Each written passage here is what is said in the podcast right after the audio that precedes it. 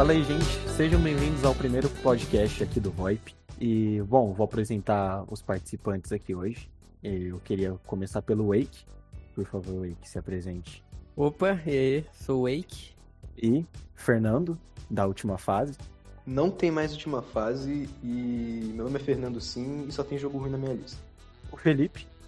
Opa, aqui é o Felipe e eu amo Red Dead Redemption 2. O nosso querido Leonardo Omelete. Olá, aqui é o Leonardo e eu amo Dark Souls. E o nosso queridíssimo Telha. Fala, fi. Conhecido também como o maior hater de Warzone também. Lembrando que o VoIP Podcast vai estar disponível no Spotify, YouTube e nas outras plataformas digitais. E você também pode seguir a gente no arroba VoIPmedia lá no Twitter e acompanhar o que a gente vai fazer aqui para movimentar as nossas mídias. Então é isso. A gente vai falar hoje sobre os nossos jogos da vida. Soft and round like a pussy cat, got a hole in the middle and split in two. That's what you call a Bom, é, a gente vai começar por ordem. Eu acho que nesse top 3 aqui, eu queria começar pelo Wake. Uma menção honrosa, Wake. Faz uma menção honrosa. Qual é o seu jogo que você queria colocar aqui hoje? Então, infelizmente eu tive que separar em três jogos. Mas eu queria muito citar também o Resident Evil 2 Remake, né? Lançado em 2019, que foi um jogo excepcional. É um dos melhores survival horrors do mercado, né? Mas eu decidi separar o Red Dead Redemption 2, Ori, que é um indie sensacional, e o Alan Wake, que originou até o meu apelido que vocês conhecem hoje, né? Pelo que eu vi na lista, todo mundo aqui é de acordo que o Red Dead Redemption 2 é o melhor jogo da Rockstar. E da geração, mas sim, é o melhor jogo da Rockstar. Eu concordo, velho. Eu concordo, sendo bem sincero. Cara, no mundo em que GTA 4 existe, isso não é possível. Eu joguei todos os jogos da Rockstar, tipo, literalmente, é. Acho que eu só não joguei o primeiro GTA e isso acho que foi o primeiro GTA e pra mim ele é o melhor jogo da Rockstar. O que a Rockstar fez, até mesmo com os personagens, com a história, até mesmo a construção do mundo é fora do normal. É impressionante você ver um PS4 base ou um Xbox One rodando naquele mapa. Você fica, você chora, você sente a você sente que aqueles personagens sentem. Pra mim, Red Dead Redemption é como o jogo da geração por tudo que ele faz. E também é, é perfeito para mim. Tipo, ele não erra nada que ele se propõe. E ainda também né, traz o Arthur Morgan, que é o melhor personagem dos games. É, ele é perfeito.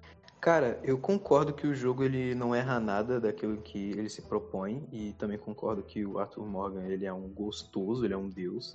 Só que eu não acho que ele faz nada fora do normal, tá ligado? Tipo, ele tudo que ele faz, ele faz em grande escala, faz uma escala absurda, talvez uma escala que nenhum outro jogo fez antes dele, mas ele não faz nada novo, tá ligado? Eu sinto que ele faz é um jogo normal, só que muito grande. Cara, o que eu acho impressionante é a evolução que teve do primeiro jogo pro segundo. Cara, eu, eu, lembro que antes do lançamento do Red Dead Redemption 2, eu fiquei morrendo de medo de ser um GTA V de cavalo. E felizmente, eu, eu quebrei completamente minha cara. Eu sou uma pessoa que pessoalmente não curto muito a franquia GTA no geral. E muito menos o 5. Eu acho o 5 uma história completamente clichê e que hoje só sobrevive por conta do seu online. Então, eu, eu, e assim, realmente, o Arthur, ele é um personagem muito bem construído, numa história muito bem construída. Algo que eu não senti tanto no primeiro jogo. O primeiro jogo tinha uma história bem normalzinha e tinha o John, que, que era um protagonista, que ele era carismático, mas não chega aos pés do Arthur. Acho que é isso para mim o que eu sinto que o pouco Wake disse. Eu também não sou muito fã da franquia GTA e, tipo, que o meu medo também era esse negócio do GTA 5 de cavalo. Então, tipo, esse negócio de ver o Red Dead Redemption 2, ele primorou tudo do que a Rockstar já tinha feito, tipo, é, para mim também é o melhor mapa aberto da geração. É, é surreal aquele tanto de detalhe, você sente que tudo aquilo foi feito com carinho, sei lá, é muito bem feito. E também a construção, mesmo o John sendo para mim, até mesmo Dom sendo um dos melhores protagonistas, tipo, a construção dele não é tipo aquelas coisas, sabe? O que leva mais ele mesmo é a carisma. E você vê a Rockstar fazendo um protagonista tão complexo emocionalmente, sabe? Você ver todo o processo dele, não exatamente de redenção, sabe? De amadure- ama- amadurecimento e ser um bom homem é, é, é fenomenal. Falando aqui um pouco sobre a questão de, tipo, a durabilidade do Red Dead. Durabilidade não. Jeito como é que ele- o jogo flui. Parcialmente eu não gostei tanto no começo, mas aos poucos eu fui entendendo como é que funcionava aquilo. E começar fazendo. focando primeiro nas sidequests, assim, fazendo bem o ritmo certo, deixa o jogo muito mais gostoso, porque eu já tinha visto muita gameplay antes de ter encostado no jogo. Tava pensando, esse jogo não vai ser feito pra mim. Muita gente fala que é muito realista e eu gosto de jogos assim. E são zoeira total, ainda mais que antes de Red Dead Redemption 2, quando só tinha jogado GTA V. Ele era o meu favorito da Rockstar e é- eu até hoje eu gosto, eu tô, eu tô pensando em pegar no PS4 de volta. Eu fiz, eu fiz quase 100% no PS3. Mas quando eu vi como realmente funciona todo o jogo, eu fiquei totalmente impactado. E por sinal, eu tinha dropado Red Dead 1.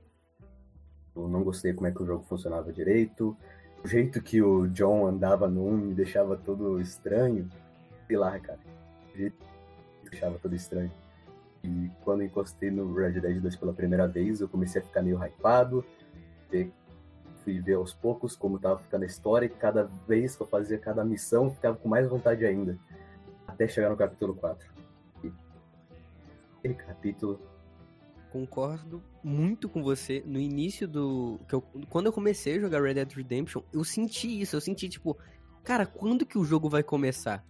Só que a questão é, quando o jogo realmente ali começa, ali no, no terceiro capítulo, ele começa pra valer. E ele, tipo, não cai, saca? É isso que eu achei magnífico. Até o terceiro capítulo eu tava, ah, beleza, pô, um jogo muito bom, qualidade extrema. Mas a história tá pecando. Mas depois do terceiro capítulo, cara, foi só subindo, subindo, subindo, subindo, subindo, subindo.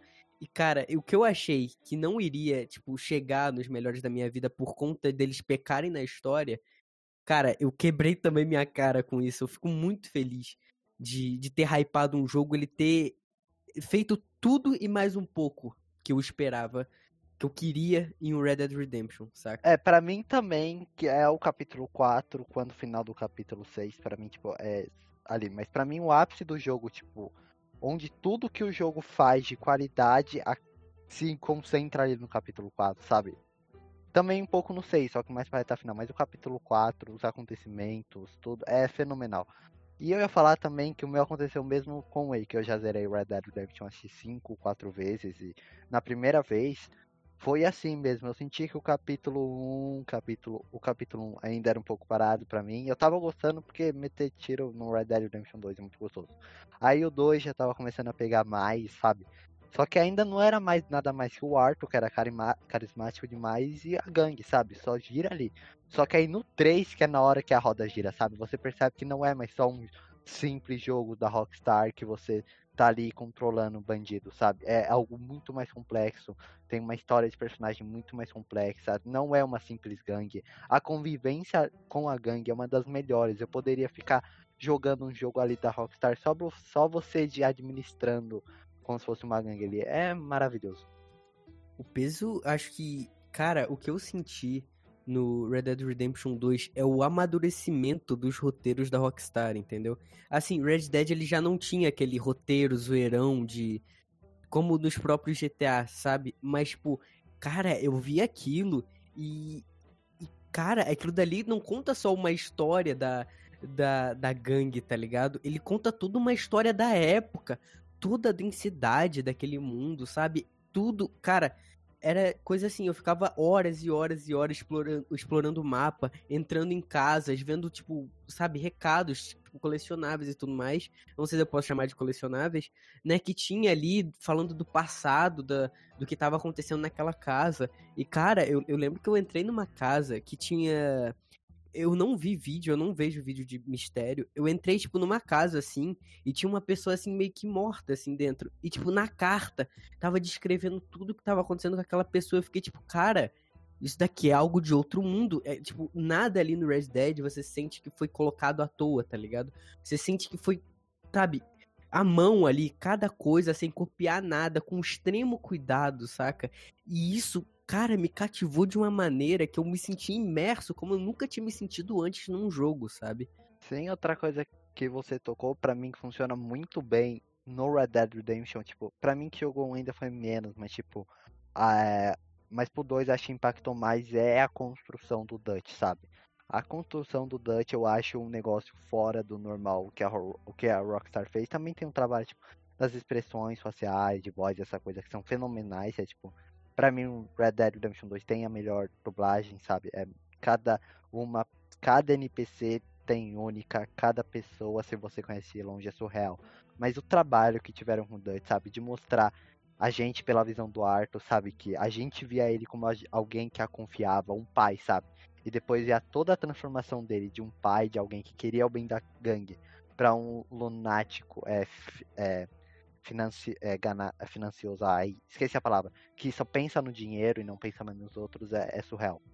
E é engraçado ver isso, é, principalmente de uma empresa que fez o roteiro de GTA V, que sim, não é das piores coisas que tem, porém não é nada tão complexo. E o xerife mesmo falou que é realmente é um amadurecimento tão gigante de ver. E vocês falando daquela parte do epílogo, pra mim também é uma das melhores, porque é aquela paz depois da tempestade, só que óbvio que ainda continua coisas ruins acontecendo ali durante aquele epílogo. E pra mim, cara, é, é a Rockstar no seu level máximo ali, executando tudo que eles têm de bom.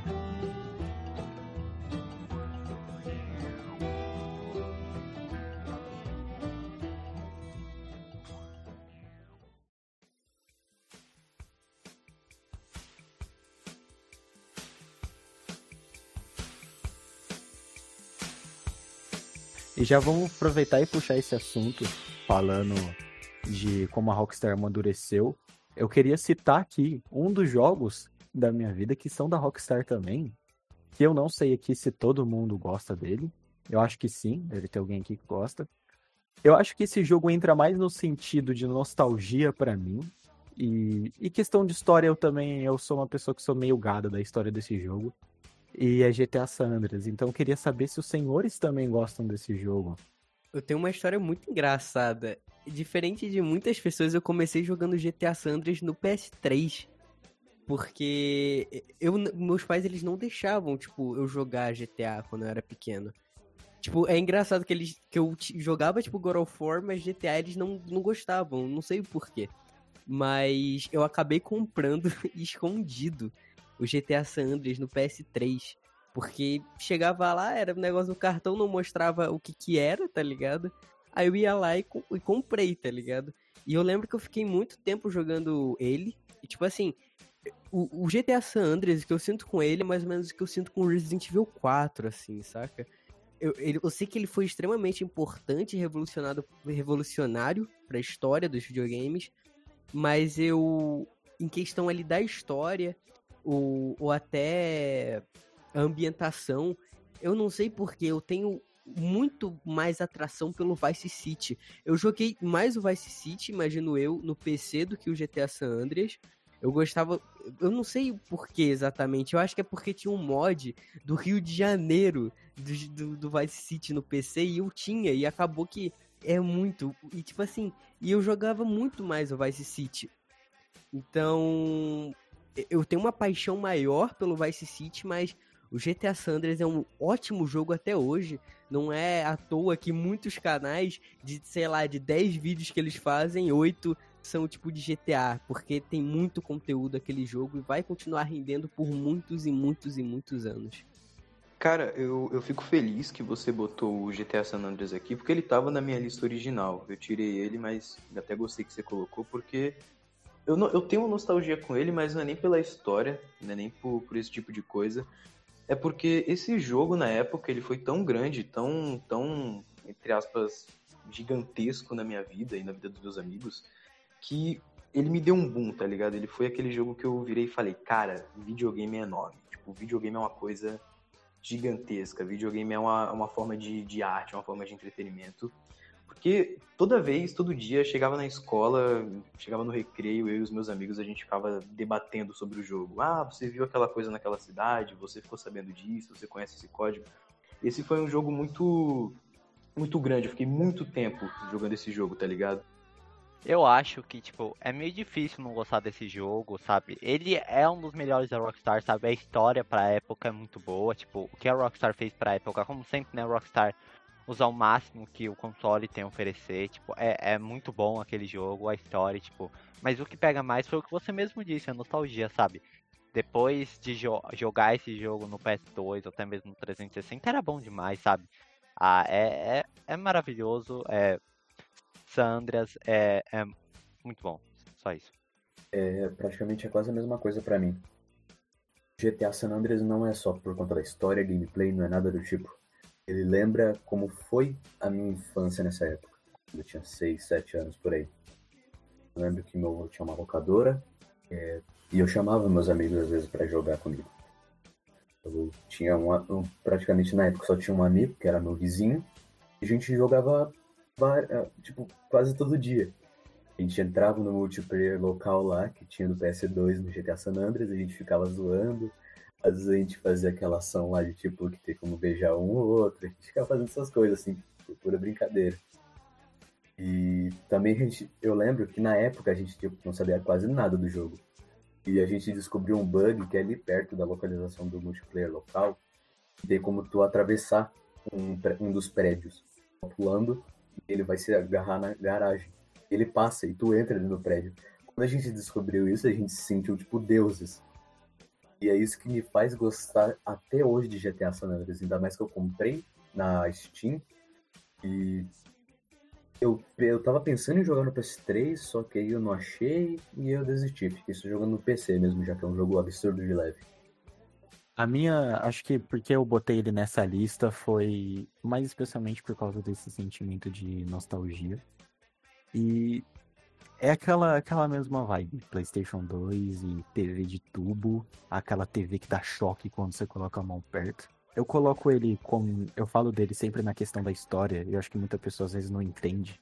Mas é que ele fala tanto da é algo um pouco mais específico, mas ele até hoje, em alguns temas, principalmente sobre corrupção policial e aquela brincadeira que eles fazem com o hip hop dos anos 80, virando para os anos 90, é algo que até hoje, tipo, parece que eles estão falando com os artistas de hoje em dia. Parece que eles estão ainda.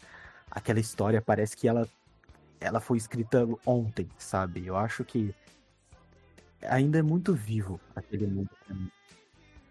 É, acho que basicamente atemporal é a palavra dele, sabe?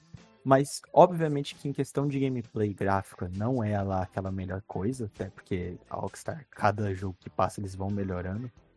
Mas pra mim, o... eu acho que esse sentimento de nostalgia tira todos os erros do jogo e faz com que ele seja muito importante pra mim. Tipo, andar em Los Santos escutando KDST é, é meio que, tipo, mágico, principalmente, sei lá, pra mim. Pra mim, pega esse negócio, tipo, tira os defeitos, mesmo eu entendo quem não gosta, é a mesma coisa que o R4, sabe? Mesmo eu entendo quem não gosta, quem não gosta, principalmente a fanbase de Resident Evil, por causa da parte de ação, sabe? Mas jogar esse jogo na. O tanto, sem contar o tanto que ele foi importante pra época, tipo, mais, mais de 80% dos jogos, se for ver até mais, é influenciado pelo que a Capcom fez com o R4 lá naquela época. Mas até a nostalgia, sabe? De jogar R4 no PS2, ou no meu caso também no 360, era maravilhoso, sabe? Tipo, é, andar pelaquela vila, mas conseguir a Chicago pela primeira vez, zerando pelo profissional, usar, é, ficar se gabando naquela roupa de terno do Leon, é, é fora do normal, sabe? Mas não tem nada demais, tipo, o combate é ok, a gameplay, a, a- os gráficos são ok, mas a nostalgia bate muito forte. Cara, é ok hoje, tá ligado? Se você vê na época, se você joga com o mindset da época, é fora do normal. E Resident Evil 4, ele foi pra mim um GTA San Andreas 2, tá ligado? Que ele era um jogo que eu zerava e já começava um save novo, já zerava de novo. Eu joguei muito esse jogo, tipo, muito demais. Eu ficava trocando ideia com os amigos também sobre o jogo e era muito divertido. Cara, pra mim é totalmente o contrário. Ele só envelheceu bem na minha mente. Porque na época eu jogava. eh, meu avô jogava pra mim, nem eu jogava. Eu, eu pegava a cadeira, aquela, aquela cadeira de plástico branco, colocava no lado dele e ficava assistindo ele jogando Resident Evil 4. a mim era a melhor coisa do mundo. Mas quando apareceu o Dr. Salvador, eu corria. E teve uma vez que eu até tinha chorado, que eu lembro disso, que já contaram pra mim inúmeras vezes disso. Até consegui jogar pela primeira vez, consegui zerar, mas quando fui jogar pela segunda vez, não foi pra mim. Pra mim o jogo tá, ficou muito travado. Eu não, eu não consegui me acostumar de volta. Eu não tava conseguindo jogar de volta e eu tava preferindo muito mais ter deixado ele na minha memória, e os símbolos assim pra mim, do que ter rejogado ele de volta, ainda mais que até hoje eu critico ele e não falo que ele é um bom Resident Evil, e de fato ele não é um bom Resident Evil. Existem vários motivos disso, mas eu prefiro não comentar muito sobre agora. Aliás, eu joguei o Resident Evil 4 no começo desse ano de novo, agora 18 anos já, velho, pelo na cara. E pra mim o jogo envelheceu bem. Tipo, tem umas partes do jogo que são chatas, umas partes do jogo que, que chegam até a beirar o cringe, Deus me perdoe o uso dessa palavra, mas o jogo envelheceu bem. Engraçado a gente tá falando desses jogos enquanto eu tô, tipo, atrás da Chicago Typewriter no Resident Evil 4. Eu já miletei ele, já fiz todos os objetivos do jogo. E agora eu tô atrás da Chicago Typewriter porque eu amo aquela arma. Aquela arma é muito boa. Eu, todo essa, esse, esse tema, assim, de, de máfia também eu curto, tá ligado? E a Chicago Typewriter, ela é, nossa, ma- magnífica aquela arma, né? E, e também eu tô, tipo, afim de jogar o GTA San Andreas é, no futuro, né? Eu, tô, eu só tô esperando o Village lançar pra eu conseguir jogar o GTA e tudo mais.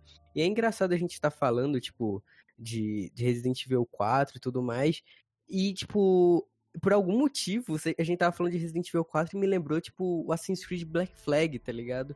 Porque ele é um jogo que, que é, tipo, um dos melhores também, assim, em termos de, de história, de pirata e tudo mais. E ele foi aquele Assassin's Creed que, que mesmo não tendo aquele aspecto muito grande de Assassin's Creed, né? Ter toda aquela base do credo, ele é um ótimo Assassin's Creed. Ele conta uma parte histórica muito boa também, tem personagens muito bem desenvolvidos. Cara, é, o Black Flag, eu fui jogar ele. É curioso porque eu comecei, entre aspas, Assassin's Creed pelo Black Flag. porque eu não cheguei a zerar ele, mas eu joguei na casa de um amigo que o pessoal falava: Ah, o Assassin's Creed novo, pá, vai jogar. Fui jogar, não achei nada demais. Na verdade, daquela época que eu joguei, na época do lançamento, eu fiquei com trauma da, de, de navio, porque era muito difícil. Eu me lembro de ser extremamente complexo e difícil o combate nos navios. Mas é que eu sou burro, eu era burro na época. Quando eu fui rejogar o Assassin's Creed 4, dessa vez jogar com calma, depois que eu já tinha conhecido a franquia, é, eu fui com muito hype, fui com muita expectativa no jogo, tá ligado? Todo mundo falando benzíssimo do jogo. E, mano, o jogo não é tudo isso, na minha opinião, tá ligado? Principalmente narrativamente. Eu acho um jogo muito bom. Eu acho que a história dele é muito boa. É uma história tocante, uma história marcante. Mas a ligação desse jogo com Assassin's Creed é negligenciável, cara. Tipo, o Edward mata um assassino no começo, aí ele vira um assassino, ele já começa a ter umas habilidades muito fora da curva, sem treinamento. é. Eu, eu tenho uns problemas com esse jogo, apesar de eu gostar muito dele. É, falando sobre a questão ali do Fernando não gostar tanto do jogo assim, ter alguns problemas com ele, particularmente eu gosto bastante de Black Flag. Ele foi meu primeiro Assassin's Creed. Primeiro que eu joguei da franquia toda. Eu não tinha jogado nenhum. Eu tava, tipo, tava pensando, ah, eu pego o Assassin's Creed 3 primeiro ou 4? Vai ser melhor? Aí eu fui, fui ver uns vídeos no YouTube, mostrando como é que era o jogo, o que ia me interessar mais. E eu preferi escolher o 4 primeiro. Depois, quando fui jogando, eu vi que ele era realmente bom. Só que eu tava querendo jogar um, um Assassin's Creed assim, total chão, tá ligado? Tipo, Brotherhood, o 2 até mesmo, ou até mesmo o 3. Que boa parte ele é chão. E, mas de qualquer forma eu gostei bastante o jogo. Pra mim o mapa dele consegue, assim, ficar, ficar um jogo redondo, assim. Eu não consigo ver tantos problemas com ele. Eu acho que o único problema real que eu tenho com ele é a dublagem do Barba Negra. Aquela, voz não combina com ele nem um pouco. Quando ele fala, caralho! Eu sempre quebro, quebro naquela parte, não consigo tancar e, eu- e por isso que eu mudo pra dublagem em inglês. Mas tirando isso, eu não consigo ver nenhum ponto negativo no jogo. Pra mim, ele é um dos melhores. Eu não deixo ele assim, tipo, frente top 3, mas ele tá no meu top 4. Tá, mas que o Rogue é um dos meus favoritos, que no caso, no caso é o meu favorito, isso que quis dizer. E, querendo ou não, eu ainda não consigo gostar de vários Assassin's Creed, mas Assassin's Creed 4 pra mim ainda é masterpiece. Ele é um bom jogo. Pra mim, agora que você tocou nesse assunto do AC Black Flag, que é um dos meus jogos da vida, que eu ia falar até, mas que bom que você já tocou. Pra mim, o AC Black Flag, ele é importante, tipo, em- principalmente emocionalmente falando, sabe? Foi o jogo que me apresentou aos videogames, sabe? Além mais do que você tá jogando pra passar tempo. Ele me mostrou que o videogame é algo bem mais do que. Ele é, ele é uma obra, sabe? Ele é uma arte, sabe? Foi a primeira vez que eu joguei, que eu chorei com videogame, foi com a Black Flag. Pra mim também, ele é o melhor Assassin's Creed de longe. Até entendo quem gosta do 2, o 2 é uma obra-prima também, mas o 4 é, a, pra mim, é a gameplay mais gostosa, sabe? Porque, tipo, você se sente um assassino, um pirata lutando, sabe? Pega um, mata outro, enfia ali, defende ali. É maravilhoso. Além de ter o Edward, que é muito carismático, sabe? Ele não pode ter um desenvolvimento uau, mas o Edward é muito carismático, sabe? E além também de ser, pra mim, o melhor jogo de pirata já feito, e duvido que algo chegue perto do que ele foi. Pra mim, o que chega ainda um pouco que um simulador de pirata é o Sea of Thieves, mas ainda a emoção da história, você encontrar o, o Barba Negra e os outros personagens que fazem parte desse mundo de pirata, sabe? Ter o convívio com eles, ver. É, é, é maravilhoso. Black Flag é uma obra-prima, pra mim, o melhor jogo da Ubisoft, e duvido que algo passe o que ele é. E além do que ele foi pra época, né? Mapa lindo demais, que eu ainda acho até hoje. É obra-prima. Eu acho que o que, tipo, é, pega. Eu até entendo quem não gosta narrativamente, eu acho uma história muito boa, mas eu acho que até entendo quem não fala dos assassinos, sabe? Ele é- o jogo em si não tem muita ligação com os assassinos mesmo. É mais que ele é o avô do Kenor mesmo, mas eu acho que o que pega mais é a conta dos assassinos, eu não sei se isso é um spoiler ou não, é do sábio, sabe? Que o sábio tem uma ligação muito grande com a lore dos Assassin's Creed, os, os sábios, na verdade. Mas eu acho que é isso que pega mais, porque eu presto. Não sei, mas eu ainda acho a história muito boa. Mesmo com esses pequenos problemas. Acho muito bom. É, Eu tenho esse, esse mesmo problema, assim, né? Porque eu curto Assassin's Creed, não é uma das minhas franquias favoritas hoje, mas o Assassin's Creed Black Flag, eu, eu por muito pouco, assim, eu não considero ele o melhor, na minha opinião. Eu acho ainda o 3, mas não tiro o mérito de que o 4 ele é melhor. O 3, ele, quando eu jogo o 3, ele me dá aquela nostalgia, porque o 3 foi o primeiro que eu joguei, né? Tem uma das épocas históricas ali que eu mais gosto, que é a Revolução Americana. Mas o, o, o Black Flag, é, ele me cativou. Ele foi o primeiro jogo que eu joguei, assim, no 360. Quando eu comprei meu Xbox 360, eu até joguei um outro jogo, mas, cara, o, o Black Flag ali que, que me cativou, saca? E acho que é por isso até que eu tenho um, um, um certo carinho pelo Sea of Thieves, que até o Felipe citou. Eu, eu gosto muito do Sea of Thieves e acho que, assim, o Sea of Thieves e o Black Flag ali são os melhores jogos, assim, de pirata da história, saca? É exatamente isso. No Rogue, pra mim, a, o dublador do Shay conseguiu combinar perfeitamente com ele. Ainda mais que eu nunca quis mudar pro inglês. Tipo, nunca fui assim, ah, não. Se tiver um mínimo erro, muda pro inglês. Antigamente não era assim. Hoje eu tô um pouco mais rígido.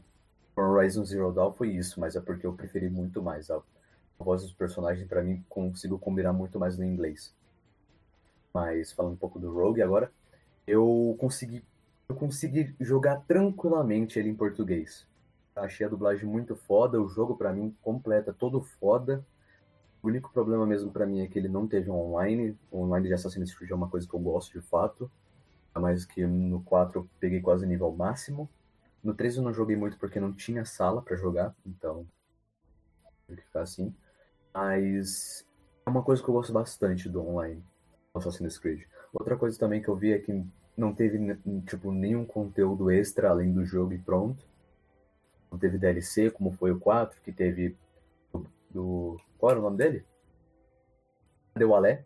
Teve, teve a, DLC do Adewale e de uma mina lá do Assassin's Creed 3 Liberation, não lembro o nome dela agora. Mas era um DLC que tipo acrescentavam coisa extra pro jogo. Eu gostava, eu gostei de jogar aquelas DLC. E isso que foi uma coisa que faltou pra mim no Rogue. Eles só fizeram o jogo e pronto. Joga aí. Achei engraçado que o Taylor, ele falou da, da dublagem, né? E, cara, eu lembro a primeira vez que eu fui jogar aquele jogo. E eu, eu sempre fui jogar jogo dublado, tá? Eu não tenho negócio de ai, tem que jogar em inglês, que não sei o que. É só quando a dublagem é muito ruim, nível AC4 e AC3. Mas o, no, no Black Flag, eu lembro que no inglês, quando você ia atacar um navio, o Edward gritava Fire! Fire! E, mano, não dá pra comparar aquilo com o Edward em português gritando Fogo! Mano, não dá, cara. É muito meme a dublagem dos Assassin's Creed, tá ligado? É uma franquia que eu gosto, é legal, mas, mano, essa dublagem deixa a desejar bastante. Sim, pra mim é estranho ver, até mesmo que o Wake falou que, tipo, uma... a- o Assassin's Creed 4 pra mim é a pior dublagem, aquela dublagem é horrível mesmo. Mas é estranho ver que parece que a Ubisoft aprendeu, mas depois desaprendeu. Claro. E foi a própria dublagem do Rogue, porque pra mim a dublagem do Rogue é uma das melhores, Pra mim é a melhor que existe no videogame, junto com a dos personagens de The Last of Us. É maravilhosa aquela dublagem, a dublagem do Shea é sacanagem, é, é maravilhoso. A dublagem em português de ser Rogue. É estranho você ver como a Ubisoft era uma empresa diferente, sabe? Ela percebia que tava ruim e melhorava. Hoje em dia ela percebe que tá ruim e piora. Cara, falando em DLC e imperfeição, eu vou puxar aqui um dos meus jogos da minha lista, que é o Call of Duty Black Ops 2, e já vou chutar qualquer apresentação, porque todo mundo conhece esse jogo. Quem me conhece sabe que eu amo Call of Duty, inclusive o dia anterior a essa gravação fiz thread falando de Warzone, mas enfim, é, o Black Ops 2, ele é um jogo muito importante pra mim, porque ele é um jogo que me conectou muito com pessoas, tá ligado? O meu melhor amigo de todos, o cara que tá comigo sempre. Os nossos melhores momentos no início da nossa amizade, quando a gente se conheceu, foi nos zombies daquele jogo, tá ligado? Então eu tenho muita, muita memória boa com aquele jogo, tanto no multiplayer quanto nos zombies. Ele foi um jogo que inovou muito pra Call of Duty é um jogo muito importante pra mim.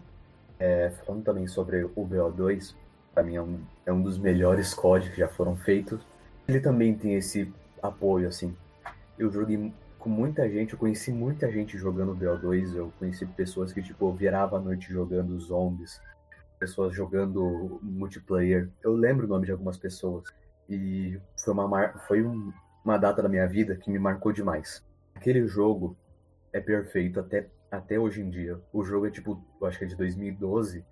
E no PS3, que já é um console antigo, eu já vi ele tipo, chegar mais de 5 mil jogadores jogando ao mesmo tempo. Claro, existe o fato que o, que o PS3 é um console que você pode jogar à vontade online, não precisa pagar assinatura nem nada. Mas isso mostra que, tipo, BO2 todo mundo ama. De fato, ele é um jogo muito equilibrado, ele tirou coisas que os códigos antigos tinha, como Second Chance, que era uma coisa que eu odeio no MW2, MW3 também. Conseguiu equilibrar as armas. As armas são muito equilibradas, não tem nada coisa assim, tipo, pay to win, não tem nada dessas coisas do tipo. A história, a história daquele jogo é muito boa. Foi o primeiro e eu acho que o único código que teve escolhas. E os zombies dele eu não acho o melhor zombies assim. A Transit eu não acho um mapa bom, muito pelo contrário, eu acho um mapa muito ruim. E mas tirando a Transit, os outros mapas são muito bons. Pior que pra mim já é completamente ao, ao contrário. Porque, tipo, é, o que pega mais pra mim pro Black Ops 2 é o modo zombie, sabe? O próprio que o Telha já não gosta, que é o Transit. Jogar aquele mapinha do, do ônibus, sabe? Ficar rodando entre, a- entre os lugares, sabe? Com os meus amigos, ainda dividindo a tela, não era nem no online. Era bom demais. Pra mim é o melhor mapa de zombies e o melhor modo zombies de todos os CODs. Vocês falaram do, do Black Ops 2 e eu lembrei do, do COD MW2, cara. Aquele dali é o meu COD favorito. O Black Ops 2 ele tá em segundo lugar dos meus COD favoritos. Mas o MW2, cara, eu amo aquele jogo pelos personagens que ele tem, pelos acontecimentos importantes na história, que eu não vou citar aqui por ser spoiler. Mas, cara, eu acho aquele jogo magnífico. Eu tava rejogando esses meses. Eu, esse, teve um final de semana que eu zerei ele, tipo, três vezes seguidas, porque eu gostei muito daquele jogo, não consegui parar de jogar, saca? E, e cara, eu, eu tenho até hoje a trilha sonora final, a música final daquele jogo, cara. Tipo, você acaba depois de ter um, um acontecimento, sabe, de arrepiar, assim, na história, assim, tipo, Acontece algo muito pesado, aí depois vai seguindo assim a história e você sente aquela emoção de ganhamos, saca? No final. E depois, a- sabe, começa a tocar aquela música. Tipo, é, é quase o que eu sinto, tipo, no final de Ori, saca? Que é um dos jogos também da minha lista. É um dos indies, assim. É, é um dos indies, não. Na minha opinião, Ori é o melhor indie da história, entendeu? Cara, a- o gráfico daquele jogo. Não o gráfico em si, mas toda a arte daquele jogo, desde trilha sonora, é, os próprios cenários. Cara, eu amo aquele jogo de paixão, cara. Ele é um tipo de jogo que de mês em mês ali, de dois em dois, três em três meses, eu preciso rejogar aquele jogo. E a trilha sonora dele é uma trilha sonora que eu já ouço acho que desde 2016. E eu até hoje não enjoei. A trilha sonora daquele jogo é magnífica. Aquele jogo é magnífico. Eu não sei qual a opinião de vocês sobre Ori, não sei se alguém jogou. Mas assim, Ori é uma obra de arte, minha na minha opinião. Se eu pudesse definir, ele seria como obra de arte. Eu acho que, tipo, é, o que você falou do Ori, eu, particularmente, o 1, eu ainda tenho que jogar o 2, mas tempo tá difícil. Eu joguei só o comecinho, mas eu não gosto muito do combate do 1, eu acho um jogo, se for botar em nota 8, 7 de 10, sabe? Mas o que puxa demais é igual você disse, é, Ori, obra de arte, tipo, visualmente, ele é visualmente falando perfeito, sabe? Ele é literalmente uma obra de arte visualmente, sabe? É muito lindo é absurdo. Cada, cada passo que você anda pode virar um quadro. É, é surreal aquilo.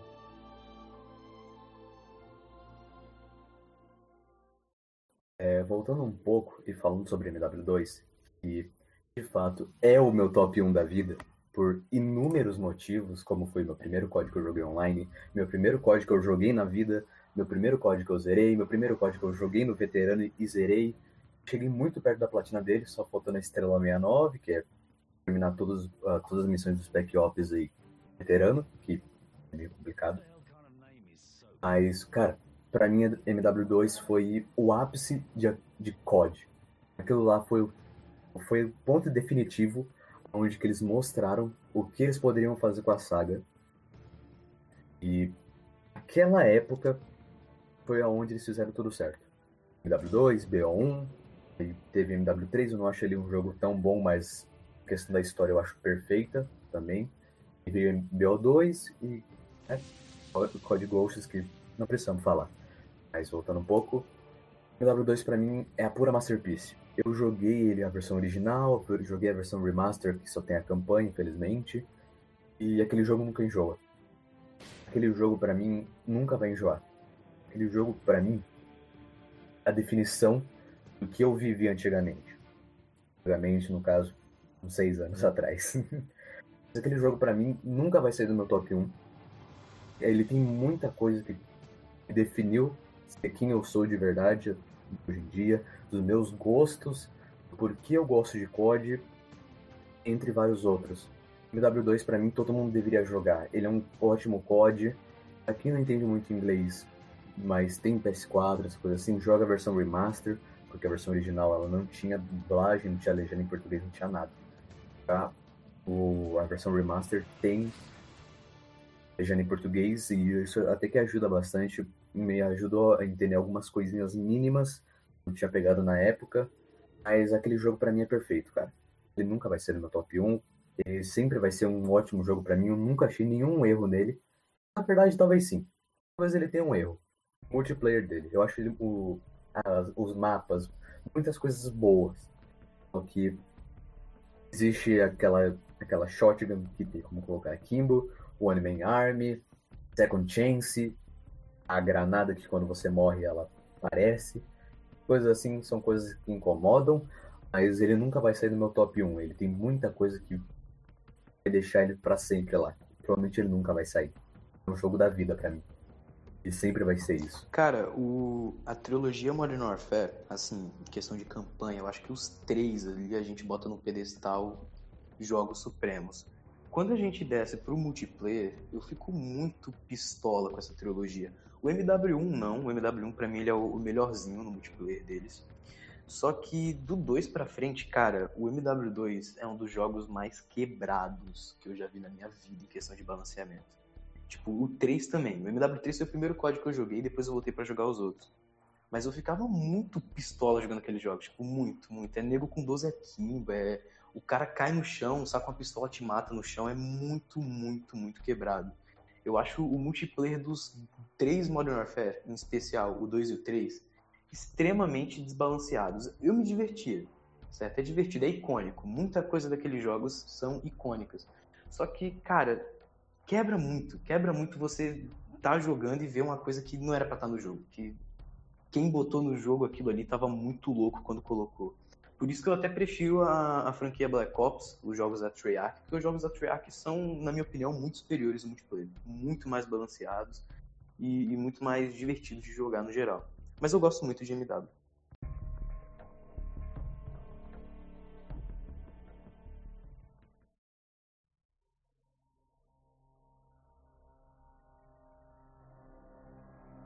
Bom, agora vamos puxar para um que eu não joguei ele ainda, porém eu queria saber a opinião de vocês porque eu vi ele aqui na lista do top jogos da vida, que é o Resident Evil 2 Remake. Então eu vou deixar vocês falarem dele, porque eu não joguei ele ainda, porém eu queria saber muita opinião de vocês sobre isso. Esse jogo é perfeito, cara.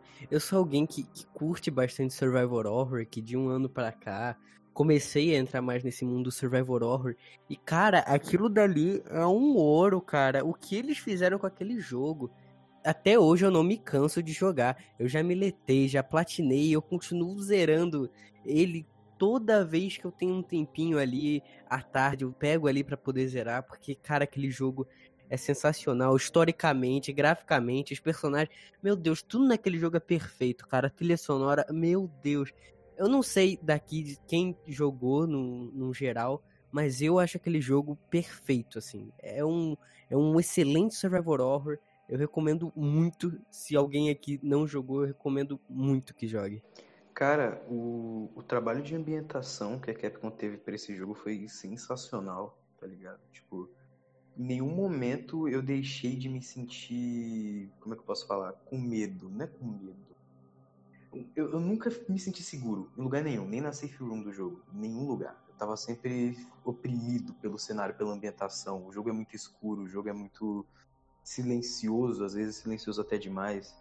E, e, tudo naquele jogo te passa um clima, te deixa imerso. É um jogo extremamente imersivo, tá ligado? Eu gostei muito de jogar Resident 2, gostei demais. É, sobre a, a, questão dos cenários, eu achei que foi. Foi realmente é, peidada da Capcom, porque parece que foi muito ruchado. Parece que eles fizeram a campanha do Leon ou da Claire e, o resto. Ah, bota aí, você pode rejogar. Eu digo o mesmo que o Wake disse. Para mim, mesmo não sendo meu GOT 2019, se ele ganhasse, ele merecia. O único problema dele, para mim, é tipo a história, a narrativa, mas pra mim nem liga muito, né? Resident Evil, eu acho que ninguém liga muito pra história, então. Mas pra mim, aquela gameplay é muito boa. Nossa, pra mim, tipo, emocionalmente falando, foi o novo R4, sabe? Você zera e você quer jogar de novo porque é tão gostoso. Nossa, é muito bem feito, é absurda, o, a gameplay é maravilhosa, a OST desse jogo é perfeita, é, é a modelagem dos personagens é sacanagem, tudo nesse jogo é, beira a perfeição. Eu joguei a maioria dos jogos de 2019, só perde o GOT pro Death Stranding, não pretendo falar muito dele agora, mas que pra mim, pega mais pesado emocionalmente falando. A história de Death Stranding é maravilhosa.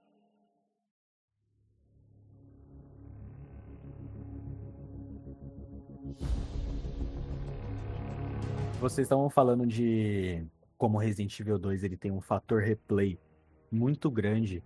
E eu sei que não tem a ver com Resident Evil, mas eu já queria puxar um jogo do meu top 1, provavelmente o meu jogo favorito de todos, que eu acho que, não sei se alguém aqui jogou também, ou acho ele um jogo incrível, é o Batman Arkham City. Primeiro que na época que eu tinha, ele era o único jogo que eu tinha disponível para jogar, então obviamente eu só jogava ele. Porém, como vocês falaram do fator replay do Resident Evil, eu acho que eu zerei Batman Arkham City no mínimo umas 10 vezes e simplesmente não enjoo. Até hoje ele continua sendo um dos meus jogos favoritos de todo. E como Resident Evil a ambientação dele é extremamente, eu posso colocar entre aspas, claustrofóbica, porque a gente tá fechado em Arkham City ali. E aque- aquele ambiente todo sujo, aquela, aquela violência, aquelas coisas, as gangues e, e tudo em volta dele. É um jogo muito único.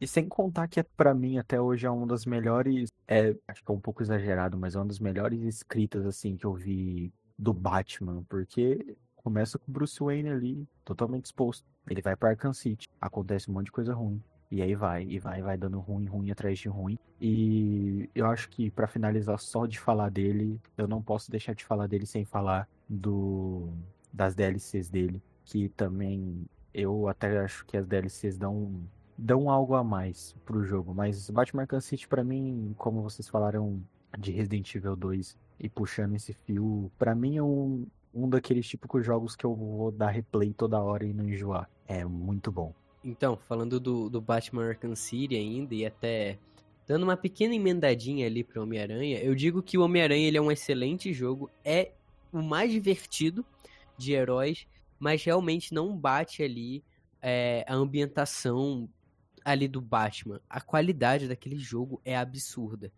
Ele não é um dos meus jogos favoritos, mas o, eu, cara, eu lembro quando eu era pequeno. Eu, eu- cara, aquele, aquele, toda aquela ambientação de, de Arkham City, cara, era um bagulho assim que, sabe, você realmente se sentia sozinho e não sei se eu posso dizer a palavra justiceiro, né? É, porque é até da concorrente o justiceiro. Mas, tipo, cara, você se sentia muito, sabe, foda ali no meio de toda aquela ambientação, cheio de ladrões, e você começa, tipo, ali na, na prisão e tudo mais, você, tipo, cara, é magnífico aquele jogo. Principalmente a trilha sonora, até hoje eu tenho a, a música tema na minha cabeça, e aquela ambientação também. Nossa senhora, magnífica.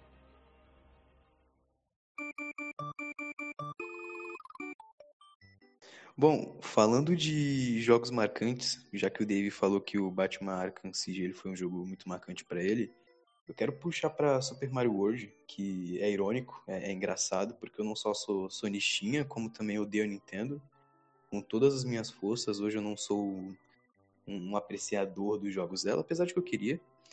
E Super Mario World eu joguei ele, sei lá, 4, 5 anos de idade, e ele não só é um jogo muito bom, ele é um jogo que, que me impressionou na época, que eu não tinha Playstation, não tinha Playstation 1 ou 2, que o pessoal, todo mundo tinha. E ele me impressionou tecnicamente, ele me impressionou na, na gameplay dele, ele me impressionou no world building, por assim dizer. E, cara, foi esse o jogo que me deu aquele estralo de eu tô fazendo isso aqui hoje, eu quero fazer isso aqui amanhã e eu quero fazer isso aqui daqui a 10 anos, tá ligado? Foi o jogo que me transformou em um gamer, Deus me perdoe o uso dessa palavra. Minha experiência com jogos da Nintendo, eu sei que isso é um crime de falar aqui, mas óbvio que era na época que eu tinha acesso. Minha experiência com o jogo da Nintendo foi no PlayStation 2 com um CD que tinha uma coletânea de jogos da Nintendo e neles e cara, aquilo ali era tipo paraíso porque tinha Super Mario, tinha quase todos, eu acho. Não tinha todos, mas tinha quase. E Donkey Kong, tipo, Donkey Kong era incrível, tá ligado? Foda-se todos os outros jogos época. E acho que minha experiência com jogos da Nintendo é mais essa, só pra deixar um, uma exclamação aí. Acho agora que você tocou nessa parte da inovação e até mesmo do jogo divertido, pra mim já entra um pouco, mesmo não eu não gostando muito do jogo em si, já entra em Devil May Cry 5, sabe? Ele não tem uma, ele não tem uma história muito uau, sabe? Mas a gameplay, ele é tão gostosa, a, a, a ST desse jogo é, nossa, Basicamente foi o que o Felipe disse. A história não é dos melhores, é um jogo muito curto, por sinal. Dá pra terminar ele em questão de 8, 6 horas no máximo. Só que o fator replay dele é muito bom.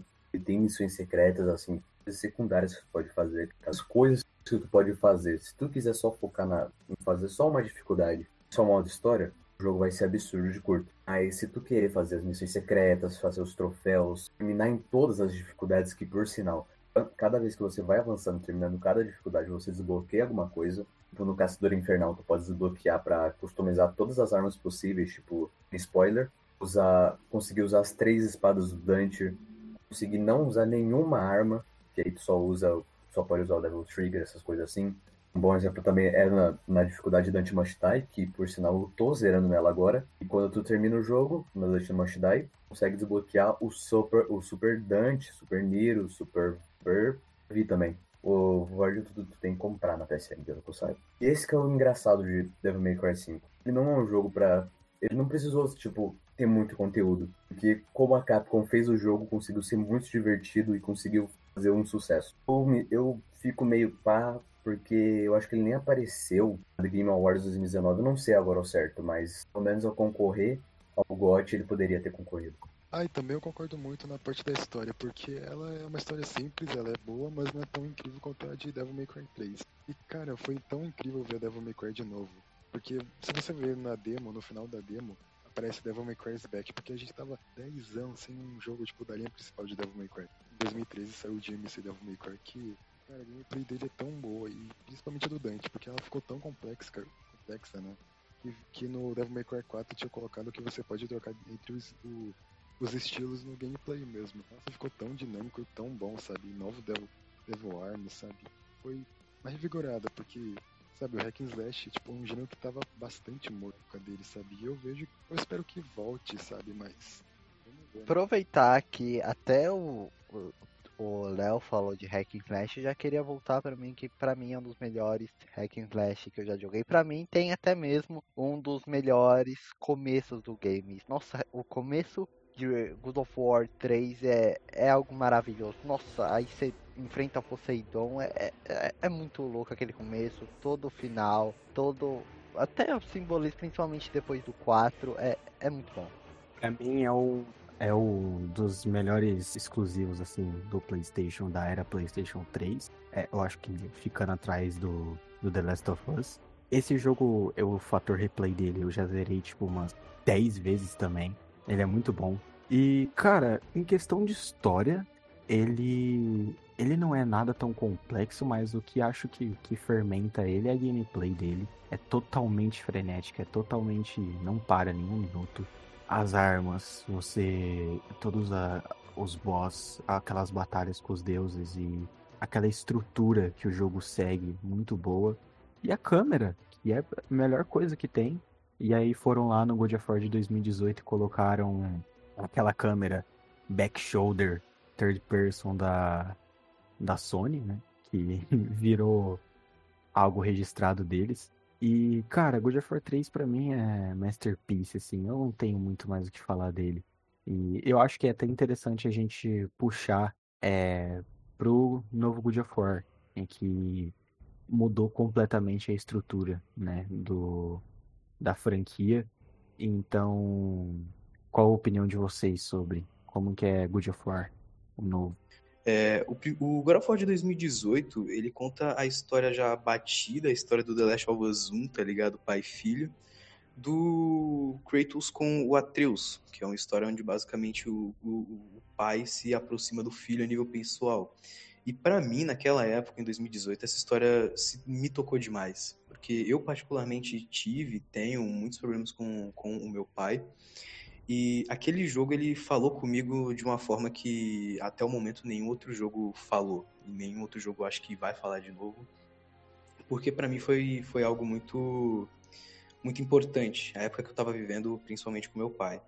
E fora que o jogo é Masterpiece, né, gente? Por favor, por favor. Aquele jogo lá, o único problema, o único defeito cabível naquele jogo é que ele reutiliza muito inimigo. Tipo, você tem os, os bichinhos lá coloridos e cada cor é um efeito diferente. Mas de resto é um jogo perfeito. Então, eu. Eu sou um cara que, assim, eu sou muito fanboy dos God of War Hack and Slash, que nem o Dave. Eu, eu não, não vou negar a qualidade que teve o God of War de 2018. Eu acho que foi merecido o GOT. Cara, isso é completamente. É, é- dá pra dar uma boa conversa em questão disso, né? É, mas é um jogo realmente com uma qualidade absurda, com um roteiro absurdo. Eu vi realmente uma grande evolução por parte da Santa Mônica, principalmente depois deles lançarem o Ascension, que é o pior God of War, na minha opinião. Até hoje eu não tive paciência pra jogar ele. E, e só uma meio que uma prévia, assim, entre muitas aspas, de como eu sou fã da trilogia original de God of War, de Hack and Slash. Eu platinei todos e é de longe, tipo, uma das platinas assim que eu mais tenho orgulho. Não são platinas em si trabalhosas, não são platinas difíceis, né? Mas se você curte o jogo, é realmente é, sensacional ter aquelas platinas assim na conta. E vocês gostaram de falar dessa questão de melhor exclusivo de PlayStation e tudo mais. E eu quero puxar esse gancho pro Alan Wake, que é o meu jogo, é o meu survival horror assim queridinho, sabe? É, Cara, aquele jogo, ele é magnífico, né? Não é à toa que eu, que eu decidi pegar, assim, o, a parte do Wake, né? E botar no meu nome, junto com o Xerife, que também é ligado a Red Dead, tá ligado? É um jogo magnífico de história, eu não sei se vocês jogaram, mas ele tem no Game Pass, então se você tem um Xbox, você tem um PC, cara, joga pelo Game Pass, porque vai valer muito a pena, muito, sério. É o melhor exclusivo do Xbox disparado. Eu não vou considerar Ori aqui, porque Ori tem no, no Switch, né? Mas tirando Ori, em questão de exclusivo e tudo mais, Alan Wake é o melhor e realmente eu espero muito que tenha uma sequência. Eu não acho muito difícil ter, né? A- até porque a gente viu ali a DLC no Control, eu acho que aquilo dali é muito mais uma prévia ou uma dica da Remedy, tipo, ó, a gente vai fazer um bagulho relacionado a Alan Wake. E eu espero muito, porque aquele jogo tá no meu coração e eu amo ele demais, assim.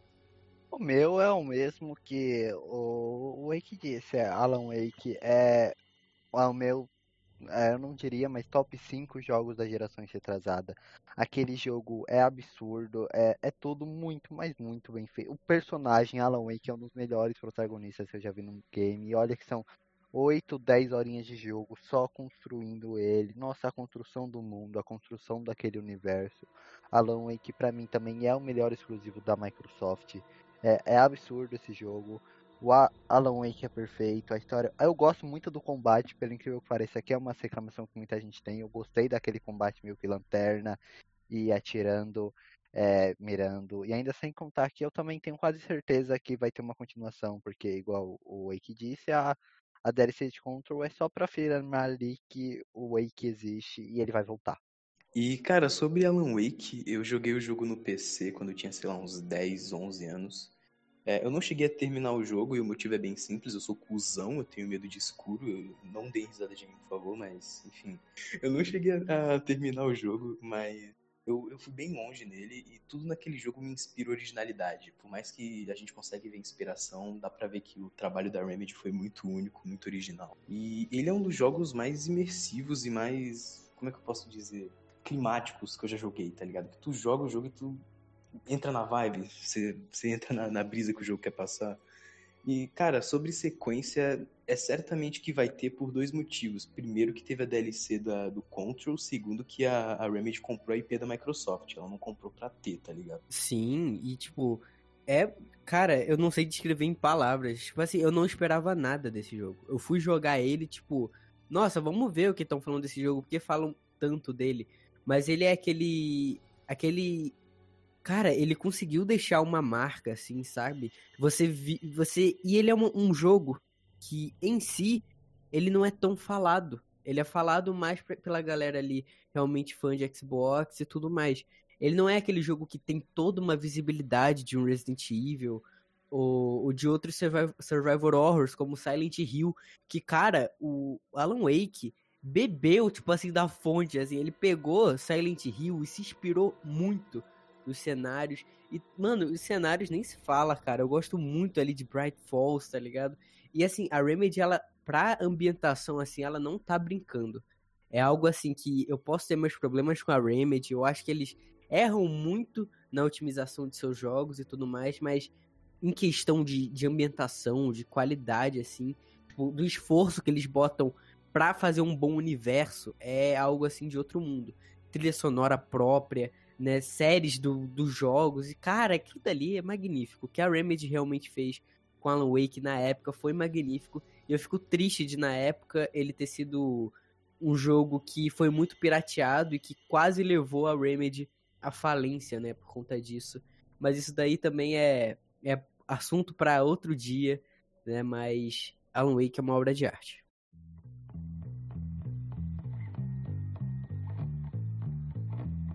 Bom, agora a gente vai para as nossas menções honrosas aqui. Então, eu queria que todo mundo aí, cada um aí, deixar suas menções honrosas. Eu vou começar pela minha. Meu jogo de menção honrosa aqui hoje é Halo 3. É provavelmente um dos meus FPS favoritos aí. E eu não queria deixar de falar dele aqui, porque ele é um FPS que eu gosto muito e me marcou bastante. Cara, um, menção honrosa eu não tenho muito, porque a maioria das coisas que eu queria falar aqui o pessoal já puxou de alguma forma, como Assassin's Creed, Resident Evil 4. Mas um jogo que eu que tava na minha lista original, que apareceu nesse podcast, mas não apareceu porque a gente cortou a lista, é Mega Man X. Ninguém aqui deve ter uma história com Mega Man, mas eu tive, joguei no, Super Nintendo, o X especificamente. Que, cara, é um jogo muito perfeito. É um jogo muito, muito redondo. É um jogo extremamente excelente em tudo que ele faz. A gameplay desse jogo é uma delícia. A forma, a, a trilha sonora desse jogo eu, eu, escuto até hoje. Todo ano tem um ritual de rejogar esse jogo, porque toda gameplay é diferente. Você pode escolher qual boss você vai enfrentar. Desde sempre é uma, é uma basicamente uma, uma religião Mega Man. Você tem que poder escolher os bosses que você vai jogar. E cara, dependendo do boss que você escolhe primeiro ou por último, muda completamente o jogo. Isso é incrível. Eu acho esse jogo excelente. É, esse jogo em Mega Man no geral, Mega Man Zero também eu gosto pra caramba. O pessoal não fala muito dele porque ele é de GBA. Mas, é, Mega Man X é excelente e ninguém citou e eu quero citar. Então, a minha menção honrosa, pensei muito que jogo botar aqui, né? Foi difícil, mas eu acho que eu quero falar de Bully, né? Ele já é um jogo que todo mundo conhece e tudo mais. É, mas ele é um, um, jogo espetacular de mundo aberto e tudo mais. E tem uma trilha sonora maravilhosa. Ele marcou muito a minha infância. E foi um jogo que, quando eu era pequeno, eu não conseguia zerar, tá ligado? E quando eu zerei Bully pela primeira vez, assim, há uns anos atrás, eu, eu senti aquele objetivo de quando eu era pequeno, assim, de. Cara, você zerou um jogo de mundo aberto era algo que eu achava muito surreal quando eu era pequeno. E Bully era um desses, porque eu não conseguia parar sem ficar tendo que cortar grama, porque eu fazia besteira na escola, ou, ou, ou me atrasava, eu batia no, no, no diretor. Então, cara, é maravilhoso. Eu queria falar aqui de Lightning Returns. Primeiro, no primeiro Final Fantasy que eu zerei, o comunidade de Final Fantasy não se importa tanto com ele, mas eu gosto. Lightning Returns para ele, para mim é um ótimo jogo. E talvez pode não ser um Final Fantasy assim, raiz entre aspas, vamos dizer assim, já que ele não é muito JRPG, ele tem um pouco mais de ação nisso. Não é tipo um Final Fantasy XV da vida, mas ele consegue combinar os dois. E eu gostei muito. Eu gosto muito da Lightning, para quem não sabe, eu sou muito fã da Lightning. Antigamente eu usava uma foto da Lightning, o, o meu fixado em um GIF da Lightning, e eu gosto bastante dela, ainda mais que eu comprei depois do Final Fantasy 13.1, e eu só tinha jogado 13.3, é, é, eu joguei a história tudo errado, entendo ou não, eu joguei tudo errado. Mas é um bom jogo, eu recomendo todo mundo jogar, Lightning Returns é um ótimo jogo, eu gosto bastante, e tem uma das melhores personagens que eu já vi a Lightning 13.3 é perfeito. E agora, falando da minha menção honrosa, pelo incrível que pareça tá nessa lista aqui, é o Cyberpunk 2077. Mesmo ele também sendo o jogo que eu mais hypei e um dos jogos que me decepcionou e também me impressionou, ele tem que estar tá aqui. Porque mesmo com tudo que a CD, a CD prometeu e não entregou, mesmo com problemas de mesmo com problemas de ambientações, isso não tira nem um pouco a qualidade do game. Pelo que ele fez, sabe? A ambientação de Night City é maravilhosa, uma das melhores que eu já vi. Eu amo Night City, é incrível andar por lá. E também outra coisa para mim é a história, que é uma das melhores histórias que eu já vi, com um dos melhores castings de personagens e traz também que para mim é um dos pontos mais fortes do game, e um dos pontos mais fortes também são os próprios personagens, que tipo, é. que traz o próprio Johnny, que para mim é um dos melhores personagens de qualquer mídia que eu já vi, que traz com o desenvolvimento dele de apenas, sabe, um cara que quer ferrar a personagem para um amigo e também com o carisma do Keanu Reeves, sabe? Não tem como não gostar do Keanu Reeves e resumindo, Cyberpunk é uma obra-prima mesmo com tudo que a CD prometeu e não entregou com otimização, mas compensa com tudo o que ele faz, porque o que ele faz é primoroso. Felipe, eu vou ser bem honesto com você. Eu joguei Cyberpunk na meia-noite do dia 10 de dezembro de 2020. E, cara, honestamente, vai tomar no seu cu, ok? Eu não consegui jogar o jogo, eu não terminei o jogo. E eu, eu sou, sou amargurado com isso, eu tenho, eu tenho essa raiva. Inclusive, eu comprei o jogo de novo, eu sou otário. Eu comprei o jogo em mídia física, está chegando. E, e é isso, aguardem por novidades. Eu vou ver se o jogo é tudo isso mesmo. E hoje é que eu, antes de gravar esse podcast, eu comecei a, a minha quinta vez na campanha de, de Cyberpunk. Eu criei a minha nova V e tudo mais. Vou seguir a linha de Street Kid, né? E assim, agora eu vou começar pra valer, né? Eu joguei no lançamento, desisti. Depois esperei o primeiro patch, joguei, desisti. E foi por aí. E agora eu tô com uma vontade enorme de jogar, né? Vou jogar também junto ali, iniciar mais ou menos junto ali com o Fernando. E assim a gente vai trocando um pouco de ideia sobre o jogo. E eu digo, aguardem novidades. Aliás, aliás, é, você é mesmo otário por conta e também é e é isso. Eu acho que eu tive sorte porque eu não joguei ele no lançamento, sabe? Pelo que falam, é, tava desastroso esse negócio no lançamento, mas tipo, é, tava eu consegui jogar, só teve uns crashes, só que a história tava tão boa que eu só fechava o negócio do crash e voltava pro jogo. Então, eu entendo quem critica o jogo, principalmente de quem jogou pro lançamento, mas sabe, é- eu amo esse game e, e é isso. Nada vai mudar, maravilhoso. E eu ainda fico imaginando o que seria desse game se tudo o que a CD tivesse entregado é, seria o jogo da geração.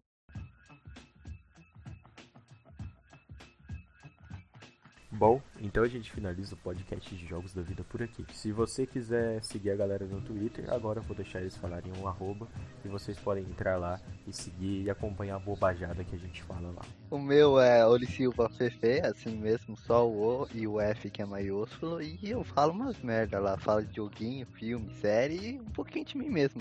Bom, o meu é arroba xerifwake. Lá eu falo do- das minhas experiências com jogos, falo do que eu sempre tô jogando. Então, se você quiser, segue lá. O meu é arroba eu mesmo 935, com E maiúsculo e mesmo abreviado.